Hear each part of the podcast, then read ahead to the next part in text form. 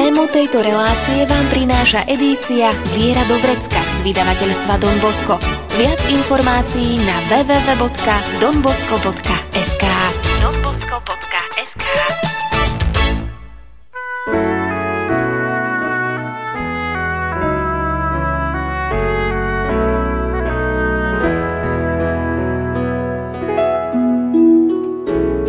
Viera do vrecka. Praktická príručka každého kresťana. Viera do vrecka.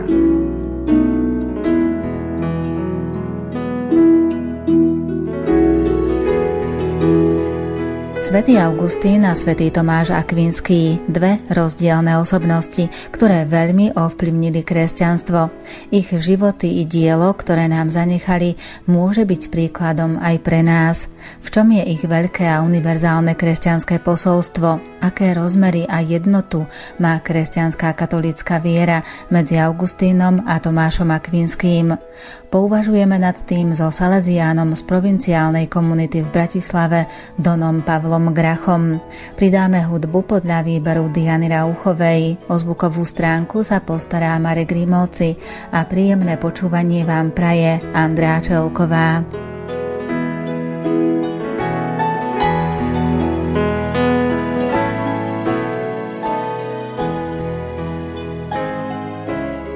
Aj dnes budeme hovoriť o téme brožúrky Augustín a Tomáš Akvinský. A keby sme si mali všimnúť ešte takéto posolstvo a ich život, čo nám ukazuje život a posolstvo konkrétne svätého Augustína a svätého Tomáša Akvinského? Ja by som chcel prvom rade našim poslucháčom aj tak povedať, že čo si ja zdá aj dobre uvedomili viacerí už aj z tých predchádzajúcich relácií, že sú to dve obrovské postavy.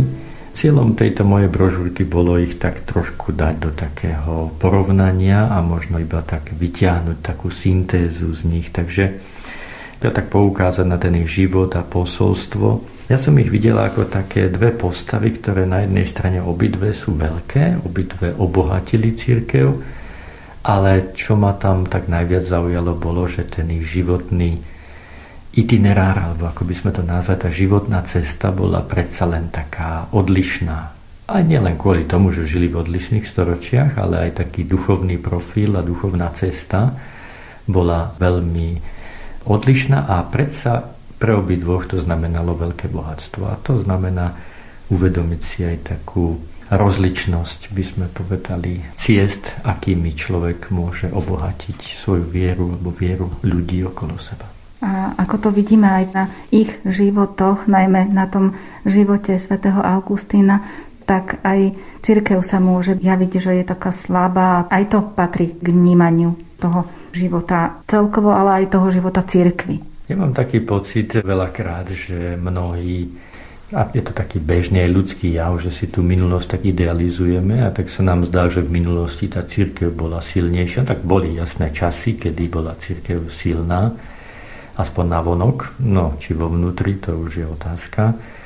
A práve ten život svätého Augustína tak poukazuje na to, že on naozaj vychádza z takých podmienok, kedy to kresťanstvo je rozorvané z každej strany a je tam veľa bludárov, ariánov, obrovské množstvo, čiže katolická církev bola v menšine. Takisto, keď si zoberieme jeho kostol domáci, to nebola nejaká úžasná církev, ktorá by ho zachytila. Takisto potom v tom meste Hypo, keď prichádza, tak sú v kríze aj s povolaniami. Čiže musíme si tak trošku uvedomiť aj z toho života svätého Augustína, že tých nebezpečenstiev okolo církvy a aj vnútorných, aj vonkajších bolo veľmi veľa a že Boh si viedol stále tú církev a zbudzoval si také osobnosti, ako bol svätý Augustín alebo svätý Ambrós, ktorý stál pri jeho krste a jeho kázne obrátili definitívne Augustína ku kresťanstvu. Takže pán Boh pôsobil aj v takých slabých časoch, nehovoriac o tom, že to bolo všetko uprostred pohanstva. Iné spisy, ktoré píše Augustín, nám hovoria aj o tom, ako tí prví kresťania v tých časoch, jeho časoch, koketovali s tým pohanským životom, že aj chodili do kostola, aj chodili do cirkusov, aj chodili k mágom, aj chodili k astrológom a neviem komu všetkému. proste viedli taký niekedy aj dvojaký život. A toto všetko sa tam javí u toho Augustína a je to dôležité, aby sme to aj z tých jeho význaní videli, že církev nebola taká silná, ale vždy je tam ten Boží duch a tá Božia sila, ktorá sa javí aj napriek tej slabosti. Keď sa človek zaujíma o život a dielo svätého Augustína, tak z tohto pohľadu, aký by mohol byť teda ten kresťan katolík, ktorý pozná život a dielo svätého Augustína? Tak si myslím, že taký výsledok by mohol byť že taký odhodlaný, že aj v tomto dnešnom svete, keď sa všetko javí také protikresťanské alebo odkresťančené, že to hľadanie pravdy je stále aktuálne. Augustín mal strašne veľa príležitostí vidieť veľké diela, klasické diela, rímske, ktoré predčili aj písmo svete, aj všetko ostatné v zmysle takého literárnom, alebo aj svojou veľkosťou posolstva niekedy boli veľmi zaujímavé, ale objaviť toho Krista a bojovať o tú vieru s takým odhodlaním, hľadať toho Boha, tú pravdu o svete, o živote, že toto môžu byť také, že taký kresťan bude asi kresťan tohto 21.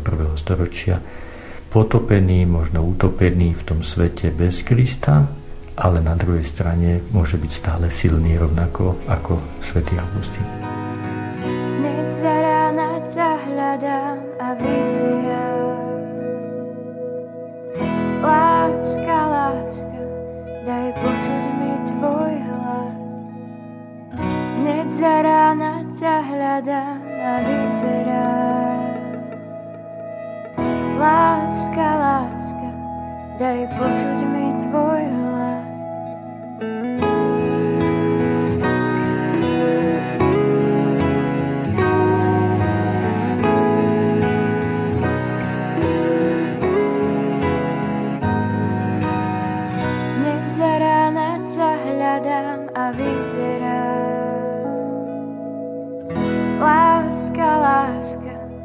Daj počuť mi tvoj hlas.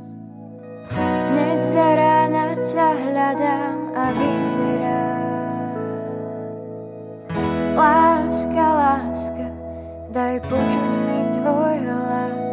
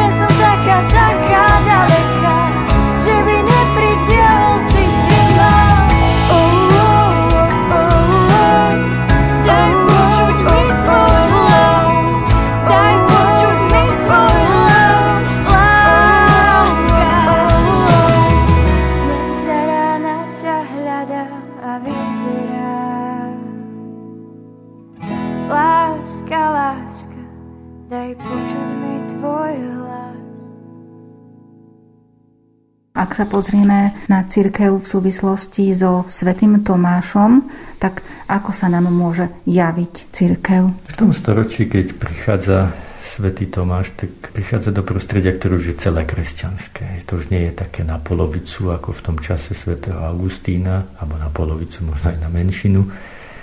A tam všetko sa javilo silné, štrukturované a církev bola mocná, kláštory silné, No až tak silné, že nakoniec Tomáš musí prežívať aj dve také zaujímavé skutočnosti, že prakticky vznikajú boje medzi kresťanským cisárom a medzi pápežom a teda aj kláštory sa dostávajú do tohto ohniska boja, lebo sú to ako keby veľké pevnosti. Čiže to kresťanstvo na jednej strane je silné, prenikajúce všetko, ale na druhej strane tí ľudia zostávajú ešte stále istým spôsobom plní mocenských a iných záujmov. A z hľadiska aj takého rodinného, že Tomáš vyrastá v rodine katolíckej, silnej, kde dostáva všetky hodnoty až po takú časť, že dostáva presnú úlohu, kde má ísť, čo má robiť, jeho povolanie viac menej rozhodli rodičia aspoň tej prvej fáze, že išiel do kláštora, že tá matka alebo tá rodina bola tak silná zase, že ovplyvňovala celé to jeho povolanie. Čiže tam máme také zaujímavé ponaučenie, že niekedy kresťanstvo a církev môže byť tak silná, až potom znásilňuje človeka, alebo istým spôsobom mu kladie dosť veľké prekážky a Tomáš je takým svetkom toho, ako musel bojovať o to svoje povolanie u Dominikánov, lebo tí Dominikáni bola taká nová rehola, ktorá už nemala také základiny pôdy, ako mali Benediktíni, kde on mal byť. A tak rodina to strašne ťažko príjmala a nevedela sa s tým zmieriť, že pôjde do nejakej rehole, ktorá nemá žiadny ekonomický základ ani žiadny dobrodenie cisárov alebo niekoho iného tak toto sú potom zase nové problémy, ktoré vznikajú tam, kde všetko je kresťanské, silne kresťanské, katolické, ale to neznamená, že je to bezproblémové. Keď sa zaujímavé o to dielo Tomáša Akvinského, tak on sa pre nás stáva tiež takým učiteľom. A čomu nás učí svätý Tomáš Akvinsky? Nám zase hovorí, že nie každá cesta v živote musí byť taká ako Augustínová, že môže byť aj cesta priamočiara, pekná kde on naozaj odpovedá na všetky tie výzvy, kde pekne ide do kláštora a tam sa naučí žiť s Bohom, pýtať sa na Neho. Potom ide na univerzitu a tam zase si zachová takú svoju integritu, že Tomáš je predstaviteľom človeka, ktorý nemá veľké výkyvy, ale to neznamená, že nemá veľké ťažkosti. Ukazuje nám, že aj v tých ťažkostiach sa vie postaviť, dôverovať Bohu, zniesť aj poníženia, tak ako on na svojich štúdiách, že stretáva svojich spolužiakov, ktorí sa mu vysmievajú pre jeho povahu, alebo preto teda, že je tam kde si z juhu Talianska a predsa v tom všetkom má úžasnú skromnosť, poctivosť, pracovitosť a ukazuje, že ten život môže byť lineárny. Lebo dneska zase sú ľudia, ktorí ako keby na truc chcú povedať, že všetko sa dá robiť naopak a treba si veľa skúsiť a treba... Myslím si, že Augustina Tomáš tu vytvárajú takú zaujímavú syntézu, že ak sa to raz tak stane, vieme, že Boh vie človeka aj od niekiaľ vytiahnuť. Ale nie je zase ideálom ísť skúšať a chodiť a túlať sa, keď potom by sme mohli spraviť oveľa viac, keď pôjdeme priamejšou cestou. Takže aj toto je taká maličká syntéza porovnanie týchto dvoch svetcov. A ak by sme ich mohli ešte porovnať v súvislosti s tým ich učením, aj v súvislosti s vierou a s hľadaním Boha, tak čomu nás učí Augustín a čomu nás učí svätý Tomáš Akvinsky? Oni vlastne tak trošku ako keby zvýrazňovali dve také črty aj dva také postoje, ktoré už boli známe aj v gréckej filozofii. A ten prvý Augustín tak nadvezuje na to, že upozorňuje najviac na to, čo je v našom vnútri. Že nás tak ako keby vedie dovnútra, do toho prežívania spoločenstva s Bohom a isto v rámci tých všetkých poznatkov poukazuje na mnohé vedecké veci aj prírodné vedy, ale predsa len jeho centrum je vnútro človeka, Boh prebývajúci v duši človeka. Môžeme teda tak povedať, že v tomto nadvezuje tak na Platóna.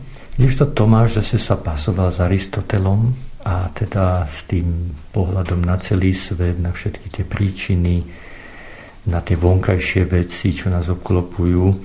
A tak e, nás zase upriamuje na to, že je potrebné používať ten rozum aj pri tom poznaní celého sveta, rozmýšľať o tom, o tých vonkajších veciach.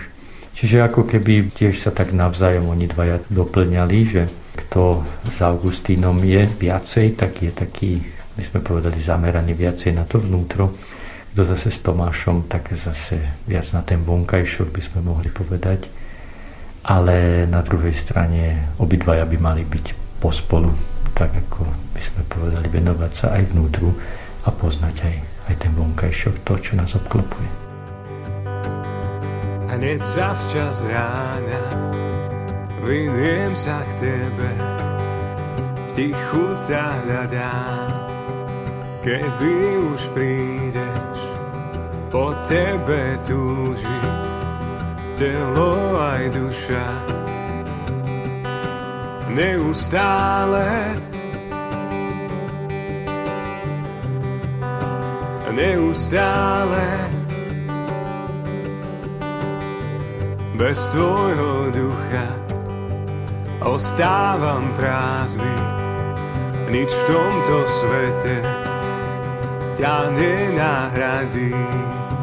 Prosím, buď blízko, vodne aj v noci.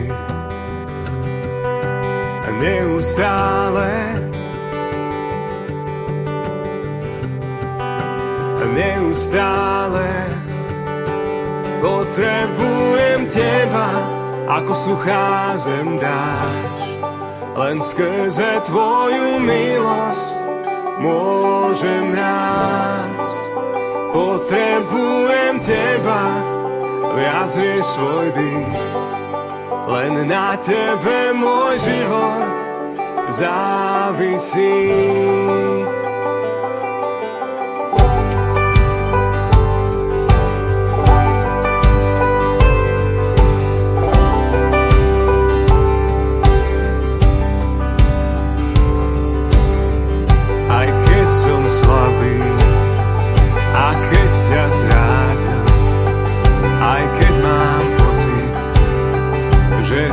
some down. I get some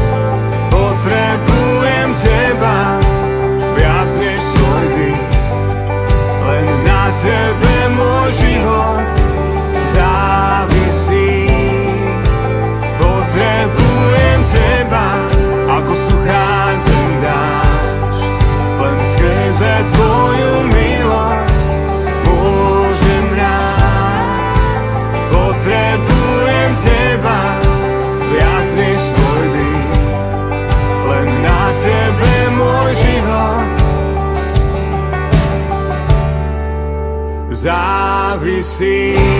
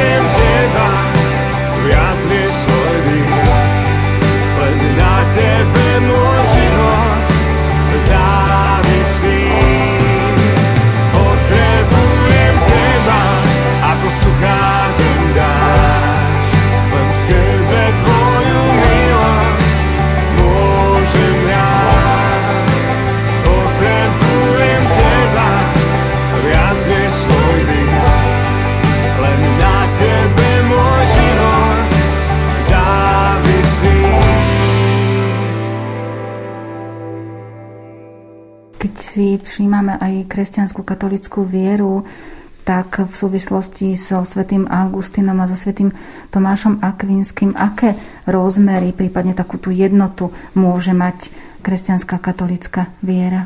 Práve tú, ktorú sme spomenuli, že to má byť taká jednota tela aj duše, jednota vnútra aj toho vonkajšku, že človek Zaiste, keď pozera len von, tak zabúda na svoje vnútro, ale zase keď zostane len vo svojom vnútri, tak sa potom nevenuje zase svetu, ktorý je okolo. A tá kresťanská, zvlášť katolická syntéza je také namierená, aby človek dosiahol takú harmóniu týchto dvoch postojov a na tomto je postavená aj práva katolická spiritualita, ktorá neuprednostňuje jedno na úkor druhého, ale snaží sa obidve veci držať pospolu. Napriek tomu, že samozrejme vytvárajú napätia. Sú chvíle, kedy človek potrebuje byť viacej vnútri a sú chvíle zase, kedy potrebuje pracovať viacej vonku, ale nejakým spôsobom hľadať tú syntézu medzi týmito dvomi je veľmi dôležité.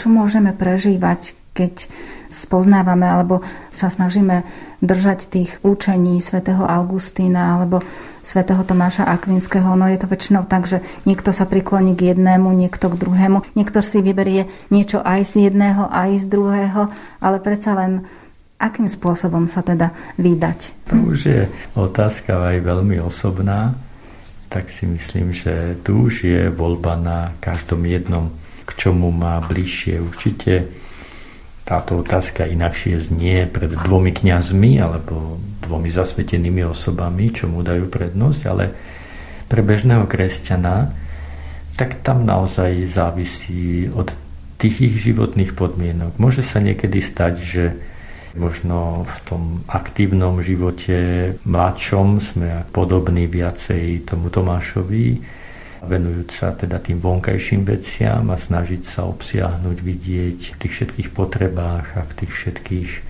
dialogoch so svetom, tak tam sa podobáme viacej jemu a možno už keď sme starší a sa tak život trošku zatvára, že už nemáme toľko aktivít a deti odišli, tak sa človek zase možno viac pripodobní tomu Augustínovi.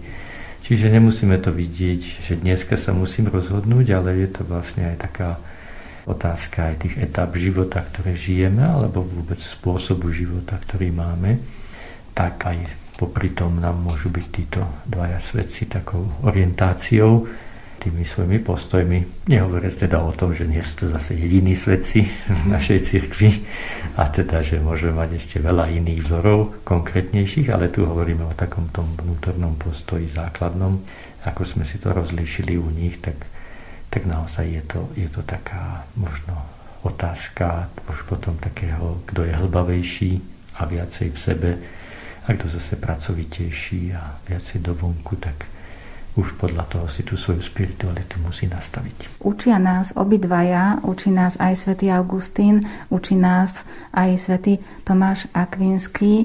Sú tie spôsoby odlišné, ale predsa len čo nás učia, akými kresťanmi môžeme byť podľa učení svätého Augustina a svätého Tomáša? Obidvaja nás tak učia, hoci odlišným spôsobom, aby sme boli takými kresťanmi, ktorí sa neboja dialógu s akoukoľvek kultúrou. Augustín tak na vlastnej koži to prežíval, že sa s tou kultúrou musel popasovať až tak osobne Tomáš to zase prežíval tak intelektuálne, že to bolo nové učenie, ktoré prichádzalo, bolo preložené do latinčiny a sa všetci oboznamovali s tým a bolo treba dať odpoveď. A že nech čokoľvek prichádza, tak kresťan sa nebojí toho, ale chce to spracovať a chce sa tomu venovať. Pozbudzujú nás, aby sme nebojacne s veľkým rešpektom a poctivo študovali všetko to, čo sa vo svete nachádza, nad čím svet uvažuje a zároveň ale, aby sme nestrácali vlastnú identitu a usilovali sa všetko spojiť s Kristovou pravdou, ktorá je tá najsilnejšia pravda, ktorú máme, pravda našej viery. Takže kresťanská pravda to nie je len nejaká taká barlička, nejaká taká pomoc v našom živote alebo nejaká útecha voči tvrdej realite sveta, ale je to útecha z pravdy, že Kristus nám povedal, že On je pravda A my tomuto veríme a to sme aj videli a zmrtvý stanie to dokazuje a nám to teda dáva táto viera aj táto svedectvo apoštolov. A teda v tomto zmysle my nejdeme len tak nejak sa utešovať, ale my sme si vo viere vedomi tejto veľkej pravdy Kristovej a tu musíme konfrontovať so všetkým tým, čo je okolo nás. Ako ste povedali, tak podľa toho vzoru apoštolov nesmieme si nechávať tú vieru len sami pre seba, ale ísť ešte aj ďalej, aj keď na tej svojej úrovni máme určité poznanie tej svojej viery alebo to prežívanie tej svojej viery, sme pozývaní ísť ďalej a aby sme sa rozvíjali aj sami ako kresťania katolíci, ale aby sme pozývali ešte aj ďalších a oboznamovali ich so životom Ježiša Krista. Áno, to je vlastne aj otázka takých rôznych úrovní. Samozrejme, že takéto veľké osobnosti môžu niečo iné povedať o viere aj iným, aj s väčšou autoritou. Ale všimnime si ten postoj, ako sme to už naznačili, že Augustín zrazu zbadal, že je potrebné dávať to tým druhým. Tomáš takisto, keď nielen sa venuje nejakej špekulatívnej vede, ale odpovedá vlastne na konkrétnu potrebu katechétov, ktorí chcú rozprávať s islamom a chcú mať aj nejaké podklady, ako to viera myslí a akým spôsobom sa to dá zladiť, tak toto boli ich také veľké intelektuálne odpovede my nemusíme mať vždy takéto veľké intelektuálne odpovede, ale môžeme mať tie jednoduché pre jednoduchých ľudí a tie plné viery, plné takého nášho osobného poznania. A potom môžeme zase odporučiť ľudí, aby sa išli porozprávať alebo aby hľadali niekoho, s kým môžu potom tie väčšie problémy preberať, lebo nie každý z nás môže byť odborníkom vo všetkom a určite aj od čias Augustína a Tomáša. To poznanie je oveľa hĺbšie, väčšie, obsažnejšie, takže dneska sa už málo kto môže popasovať takým nejakým titulom polihistora, že by mohol do všetkého čosi vedieť a vo všetkom mal byť odborník, tak e, toto nech je nám takým pozbudením, že ten základný postoj je chcem o tej viere, o tom Kristovi niekomu niečo povedať. Už potom ako, to už závisí od mojich konkrétnych podmienok. Ako ste aj do brožúrky napísali, tak aj vy nás chcete pozvať v súvislosti so spoznávaním životov svätého Augustína a svätého Tomáša Akvinského a k čomu nás teda aj možno tých, ktorí majú v rukách túto brožúrku s názvom Augustín a Tomáš Akvinský a možno tých, ktorí nás iba počúvajú v rámci týchto relácií, ktoré sme o týchto svedcoch pripravili. Tak čo je tu pre nás takým pozvaním podľa vás? To pozvanie je také, aby sme sa ozaj učili takej mudrej a zodpovednej láske. Aby tá naša kresťanská viera jednak bola láskou, lebo niekto môže len veriť, ale pritom nemiluje nikoho a nič a to by nebolo tiež správne ale keď aj milujem, tak tá láska musí byť aj mudrá, aj zodpovedná. A to nám tak nejako zostáva, či už keď sa pozrieme na Augustína, alebo aj na Tomáša, že oni boli ľudia veľkej lásky, ale tú lásku vedeli spojiť aj s múdrosťou, ktorú museli tvrdo namáhavo naštudovať, ale aj so zodpovednosťou, lebo ju snažili sa podávať tak, aby tí ľudia a jednoduchí ľudia okolo nich to vedeli prijať a pochopiť. A čo si uvedomuje svätý Augustín? Augustín si tak uvedomuje, že nemôže napísať všetko alebo tak napísať, aby všetci všetko pochopili, ale on žije ako pastier, že Boh ho priviedol k hlásaniu slova pre veriacich a vyslovovaní sviatosti Božieho ľudu. A teda on vidí, že aby toto mohol robiť, tak potrebuje ešte viacej rozímať nad tým Božím slovom, viacej sa venovať modlitbe a to vidí v sebe ako také vnútorné napätie. Aj často tak si uvedomuje, že nemá už toľko času, aby sa pohrúžil do rozímania o Božom slove. A veľmi krásne to vyznáva, hovorí, v čítaní Božieho slova ti vyznávam svoju vedomosť i nevedomosť. Pri čítaní sú osvietenia, ale aj posledné zvyšky tej temnoty, ktorú som prežíval. Čiže ako by sme povedali, pri Božom slove Augustín nás teda tiež učí takej pokore aby sme v tom Božom slove písma videli viacej to spoločenstvo s Bohom, aj ten priestor meditácie, modlitby a také opravdivé lásky k Bohu. V súvislosti so životom, tak čomu porozumel svätý Augustín, že život pre koho je taký dôležitejší? Tak určite, ak sme to už naznačili, on pochopil, že celé kresťanstvo predsa len sa kloní k tej láske k blížnemu. Vychádza z lásky k Bohu a ju dáva na prvé miesto ale nemôže obísť to, čo Kristus dal, tak to veľkého popredia, tá služba tomu blížnemu je takou obrovskou silou. A on všetky tie svoje duchovné aj profesionálne ambície podriadil tomu a krásne to tak vyjadruje. Nechcem však, aby vyšli na zmar tie chvíle, ktoré mám voľné po nevyhnutnom osviežení tela i ducha, a po službe, ktorú musím ľuďom preukazovať, ba aj ktorú nemusím, ale preukazujem. Pane Bože môj, počúvaj moju modlitbu a Tvoje milosrdenstvo nech vyslyší moju túžbu, ktorá sa nerozpaluje len kvôli mne samému, ale chce osožiť bratskej láske. A toto je ten moment, kedy tá láska k Bohu prechádza do lásky k ľuďom a kedy si uvedomuje Augustín, že Ty vidíš do môjho srdca a vieš, že je to pravda. Daj, aby som ti obetoval službu svojho rozumu a jazyka. Daj, aby som ti mal čo obetovať. Bedár a žobrák som. Ty si však bohatý pre všetkých, ktorí ťa vzývajú a staráš sa o nás. Očisť od všetkej nerozmyslenosti a lží moje srdce a moje ústa. Toto zostáva taký trvalý, zodpovedný postoj Augustína, ktorý si uvedomuje, že napriek všetkému, čo preštudoval, napriek všetkej skúsenosti a veľkým spisom, ktoré napísal, stále sa cíti ako ten, ktorý sa môže pomýliť, ako ten, ktorý môže urobiť zle, ktorý je zodpovedný za to, čo hovorí, lebo my veľakrát si myslíme, však ja už všetko viem a žiaľ, sú aj takí pseudoteológovia aj v dnešných časoch, ktorí teda majú veľké vedomosti, ale nemajú takú veľkú skromnosť, ako mal svätý Augustín alebo svätý Tomáš. Vezmi si moje srdce, myšlienky, vôľu sny. Vezmi si moje túžby, plány a námahy. Vezmi si moju biedu, bolesť a obavy. Vezmi si život môj. vezmi si život môj.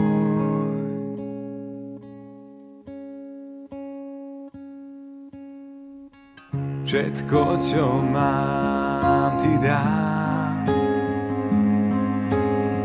Všetko, čo mám, ti dám. Všetko, čo mám, ti dám. všetko, čo mám, ti dám.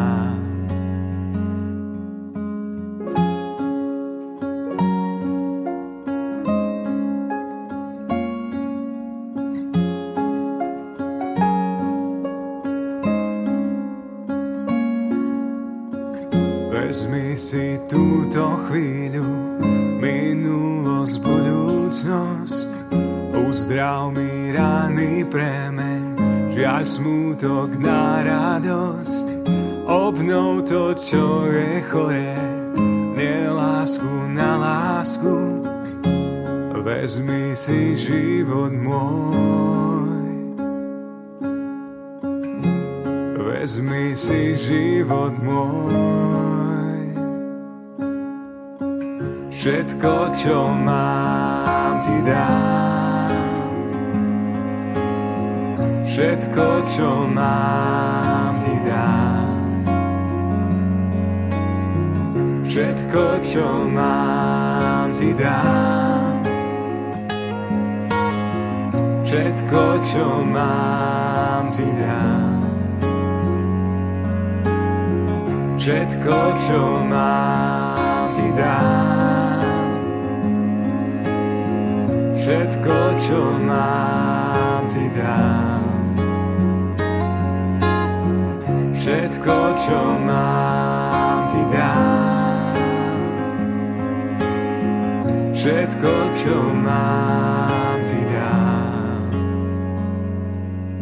Aký je svätý Augustín pred Bohom a písmom? Pre neho písmo bolo niečo, kde naozaj našiel Boha, aj keď to bolo dosť náročné, lebo on v tých prvých chvíľach, ako sme to už spomínali, si uvedomoval, že tá literárna krása písma nejak nestíha za tými krásnymi klasickými dielami. Ten preklad, čo mal v latinčine, už vôbec nezodpovedal jeho nejakým nárokom literárnym alebo teda toho, kto pozná literatúru, tak písmo na jednej strane bolo pre neho na začiatku ťažké. Ale potom sa mu stalo skutočnou rozkošou, lebo za ním, za tým písmom, našiel niekoho živého. A on sa dokáže naozaj tak modliť a s takou pokorou aj pred tým písmom hovorí, nedopúšť vo svojich význaniach, tak to píše, aby som v ňom pobludil, alebo iných priviedol k bludu. A toto si Augustín uvedomuje, že Písmo samo v sebe ešte nie je zárukou toho, že by v ňom človek nepobludil. On mal skúsenosť, že všetci bludári používajú písmo. Prekrúcajú ho alebo vysvetľujú podľa svojho. Pane, počuj a zmiluj sa, hovorí Augustín. Pane Bože môj, svetlo slepých a sila slabých, svetlo vidiacich a sila silných, počuj moju dušu a vyslíš ma, ktorý z hlbín volám k Tebe, lebo ak nepočúvaš ani v mojich hlbinách, kam pôjdeme, kam zavoláme. Tvoje deň a tvoja je noc. Na tvoj pokyn preletia okamihy, dožič mi času, aby som mohol uvažovať o tajomstvách tvojho zákona. Nezatváraj dvere pred tými, ktorí na ne klopú. Nechcel si predsa, aby nadarmo bolo popísaných toľko stránok skrytých tajomstiev. Čiže on vidí v tom písme aj taký moment tajomstva hľadania. Je to pre neho moment aj takého intenzívneho stretnutia s Bohom, ale ako sme videli, nie takého, kde už ja viem všetko, čo mám povedať, ale vždycky s takou úctou a bázňou zostáva. Toto je postoj, ktorý by si mal zachovať každý teológ. Ale z tohto aj tak vyplýva, že taká tá túžba poznať písmo nestačí. Musí tam byť ešte niečo viac. Poznanie písma, teda to, čo počiarkujeme a čo počiarkuje svätý Augustín, musí byť spojené s veľkou pokorou, modlitbou a zodpovednosťou za Boží ľud. Že to nie je len, že ja si čítam, ja si niečo objavím, ale to sa objavuje, číta pre všetkých pospolu. Augustín krásne vyjadruje ten svoj vzťah tej túžby Hovorí, či hory nemajú azda svojich jeleňov, ktoré sa v nich skrývajú, občerstvujú, behajú, pasú, odpočívajú, prežúvajú. Pane, zdokonal ma a osvieť mi tie hory. Hlas Tvoj je moja radosť, hlas Tvoj prevyšuje každú rozkoš. Daj mi, čo milujem. A teda má takú obrovskú túžbu, ale na druhej strane táto túžba nestačí. On sa chce opájať týmto Božím zákonom, ale toto ešte je naozaj potrebné mať také základné rozhodnutie medzi duchom a hmotou, medzi nebeským a pozemským. To znamená, že aj keď už idem čítať písmo, tak musím mať v sebe už tú Božiu milosť toho Ducha Svetého, aby som pochopil, čo je viac, čo je menej, akom pomere medzi sebou je to telesné a to duchovné a hľadať v tom písme naozaj na základe ducha lebo bez Ducha Svetého nemôžeme k tomu písmu prístupovať. A teda tá túžba, ktorú on v sebe vidí, tá túžba, ktorá prevyšuje aj zlato, striebro, aj prepich v šatstve, vo bohatých úradoch, že ten, kto číta písmo, musí byť naozaj aj odhodlaný pre Boha sa zrieknúť mnohých vecí a veľmi jednoznačne povedať, že toto je menej, a toto je najviac. A teda takto Augustín ukazuje, že písmo to nie je len nejaký nástroj pre neho, nejaké témy kázania, ktoré nájde, ani nejaké múdrosti, ktoré tam objaví, ale on tam chce hľadať jedine Krista, jedine Jeho. A on je za tými slovami, ktoré sú v písme. A preto Augustín sa teda modlí v tejto stati. Vrúcne ťa prosím, skrze pána nášho Ježiša Krista, syna tvojho, muža tvojej pravice, syna človeka, ktorého si ustanovil za prostredníka medzi sebou a nami, skrze ktorého si hľadal nás, hoci my sme ťa nehľadali. Hľadal si nás, aby sme my hľadali teba, tvoje slovo, skrze ktoré si stvoril všetko i mňa, aby sme hľadali tvojho jednorodeného, skrze ktorého si povolal k synovstvu veriaci ľud i mňa. Skrze toho ťa prosím, ktorý sedí na pravici tvojej a prihovára sa za nás, v ktorom sú skryté všetky poklady múdrosti a vedomosti. Jeho hľadám v tvojich knihách. Toto je práve ten moment, že ak my pristupujeme k písmu, aby sme našli Krista, tak to je ten podľa Augustína najsprávnejší spôsob. A vidíme, že skôr, než začnem čítať písmo, už tu, ak by sme to tak povedali, takú základnú kristológiu musí mať každý v sebe. Augustín to krásne vyznáva na inom mieste, že ten základný vzťah Ježišovi dostal v detstve od matky.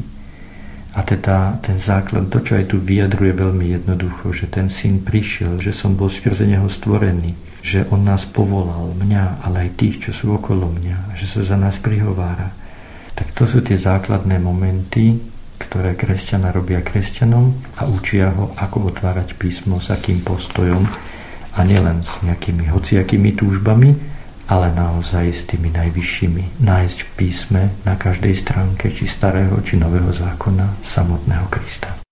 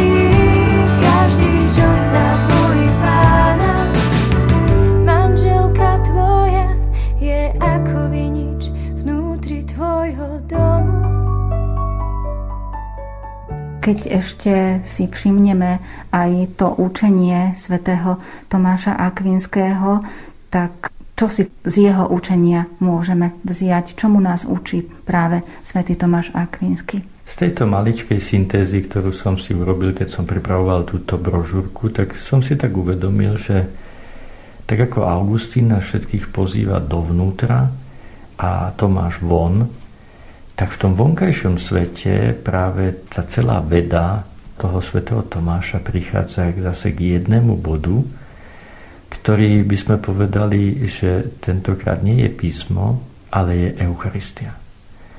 A Tomáš napísal krásne veci o Eucharistii a ťahá celú tú nábožnosť vonkajšiu k tomu, že v materiálnom svete tu medzi nami je tá Kristova prítomnosť v podobe chleba. A tá Kristova prítomnosť v podobe chleba pre ňo predstavuje tú najvyššiu vedu, tú najvyššiu spojitosť s Bohom, že, že nielen v tom duchovnom svete slova, písma, myšlienok, srdca, ale v reálnom svete hmotnom, ktorého sa dotýkame, ktorý môžeme sa dotknúť živo, je Eucharistia ako stred celého sveta a vesmíru.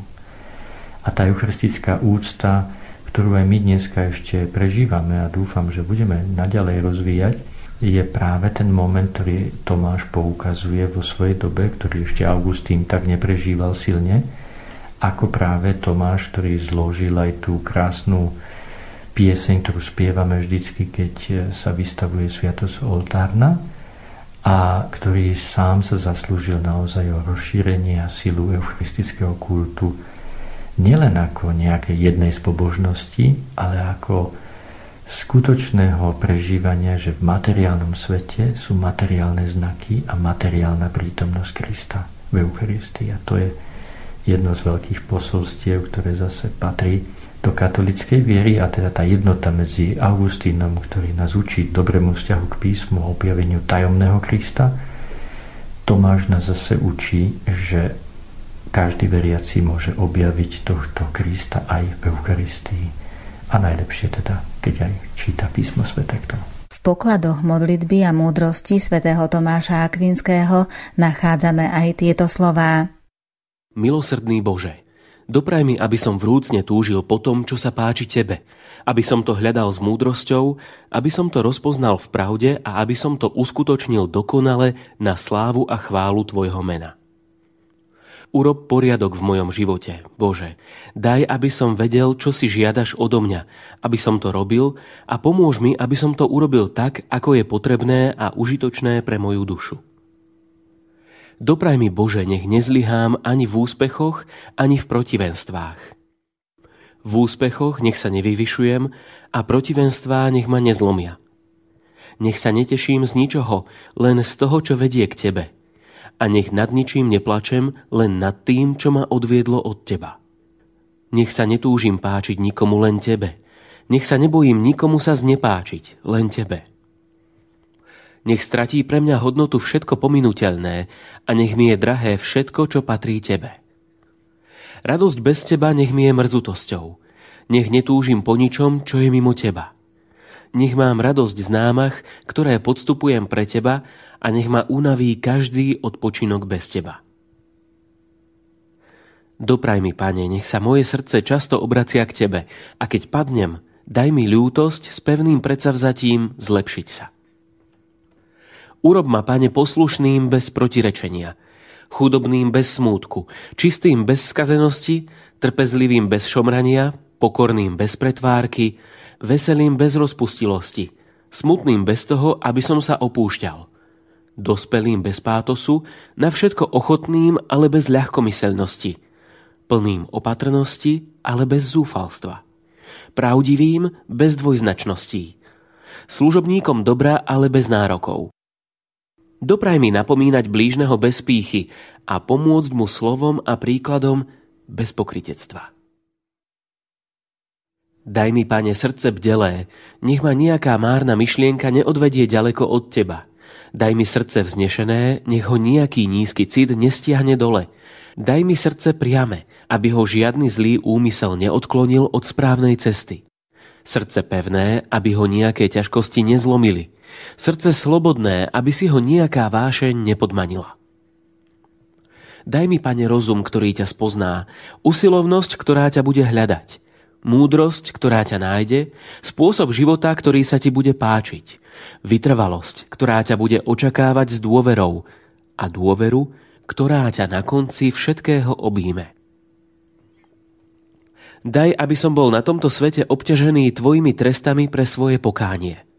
Aby som sa počas svojej cesty tešil z dobrodení tvojej milosti a aby som jasal v nebeskej vlasti z radostí tvojej slávy Ty, ktorý žiješ a kráľuješ, Boh po všetky veky vekov.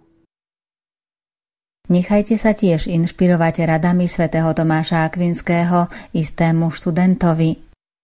Nechci vstúpiť hneď do mora. Priblíž sa k moru cez potôčiky, ktoré do neho vtekajú, lebo treba začať s ľahšími vecami a potom prejsť k ťažším. Buď pomalý do reči a zdráhaj sa vystúpiť na miesto, odkiaľ sa hovorí. Snaž sa, aby si mal čisté svedomie a nevynechaj nikdy modlitby. Miluj samotu svojej izby. Buď milý voči všetkým, nebuď však zvedavý, nemusíš všetko vedieť. Nebuď ľahkomyselne familiárny, lebo to prináša pohrdanie a tiež to tvorí príležitosť zanedbávať štúdium. Nehádaj sa o svetských záležitostiach. Neprebiehaj od témy k téme. Nikdy neprestaň nasledovať príklady svetých a dobrých ľudí. Nepozeraj veľmi na to, kto hovorí, ale podrž si všetko dobré, čo hovorí. Usiluj sa porozumieť tomu, čo čítaš a počúvaš. Snaž sa rozriešiť veci neisté. Usiluj sa mať v pamäti všetko to, čo len môžeš. Neusiluj sa o veci, ktoré prevyšujú tvoje schopnosti. Ak sa budeš riadiť týmito pravidlami, prídu kvety, neskôr aj plody v pánovej vinici po všetky dni tvojho života. Ak tieto rady uskutočníš, dosiahneš to, po čom túžiš. A napokon ešte niekoľko krátkých výrokov prisúdených svetému Tomášovi Akvinskému.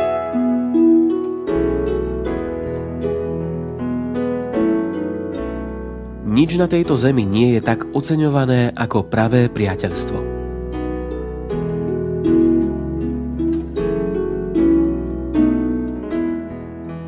Priateľstvo je zdroj najväčších radostí. Bez priateľov aj tie najobľúbenejšie veci sa stávajú nudnými.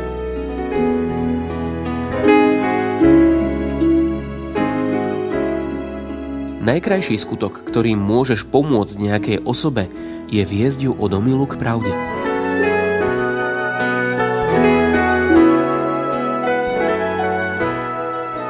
Je krajšie ožiariť iných, ako žiariť sám pre seba.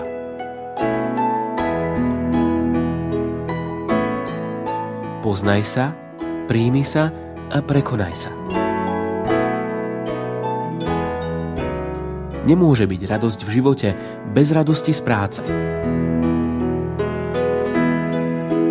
Veci, ktoré máme, nám rady hovoria o tom, kto sme.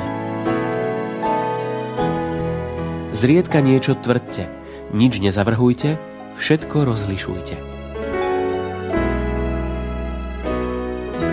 Maj sa na pozore pred človekom, čo čítal len jednu knihu.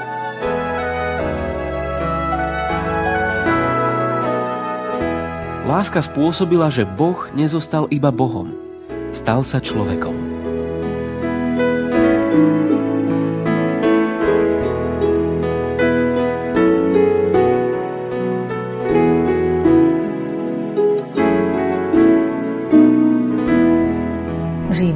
Dielo svätého Augustína a tiež svätého Tomáša Akvinského je inšpiráciou aj pre nás. Je na každom z nás, či siahneme po tomto bohatstve. Aspoň zlomok z toho, čo nám títo dvaja svetci zanechali, nám priblížil Salesián z provinciálnej komunity v Bratislave Don Pavol Grach. V predchádzajúcich vydaniach relácie sme vám položili súťažné otázky – Najskôr ste mali napísať, v ktorom meste sa narodil svätý Augustín a z nedaleko ktorého mesta pochádzal svätý Tomáš Akvinský. Svetý Augustín pochádzal z provinčného mesta Tagaste v dnešnom Alžírsku a svätý Tomáš Akvinský sa narodil v južnom Taliansku nedaleko Monte Cassina. Ďalšia otázka bola, akú prezivku dostal pre svoju tichú povahu Tomáš Akvinský. Prezývali ho mlčiaci vôľ. A napokon sme sa pýtali, koľko dôležitých obrátení prežil vo svojom živote svätý Augustín. Boli to tri dôležité obrátenia. Brožúrku Augustína Tomáš Akvinský z edície Viera Dovrecka získavajú pani Marcela z Raslavíc, pani Mariana z Považskej Bystrice a pán Juraj Košíc.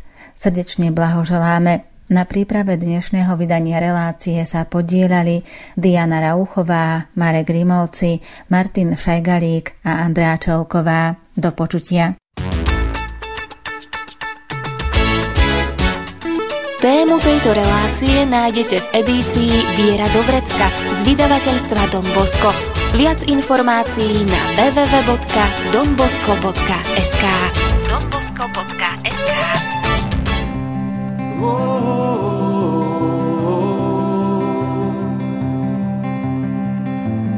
我。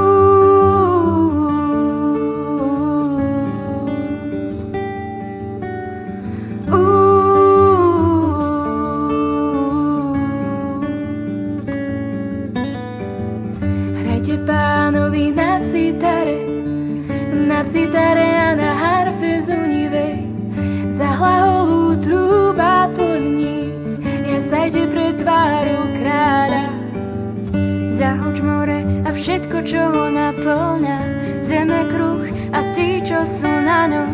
Tlieskajte rieky rukami, jasajte s nimi vrchy. Spievajte pánovi pieseň novú, lebo vykonal veci zázračné. Spievajte pánovi pieseň novú, lebo vykonal veci zázračné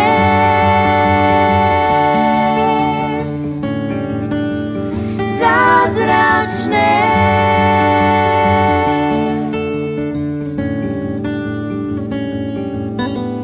Víťazstvo je dielom jeho pravice. Víťazstvo je dielom jeho svetého ramena. Víťazstvo je dielom jeho pravice. Víťazstvo je dielo jeho svetého ramena.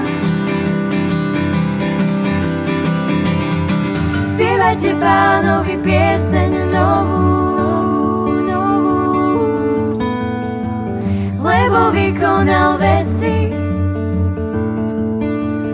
zázračné.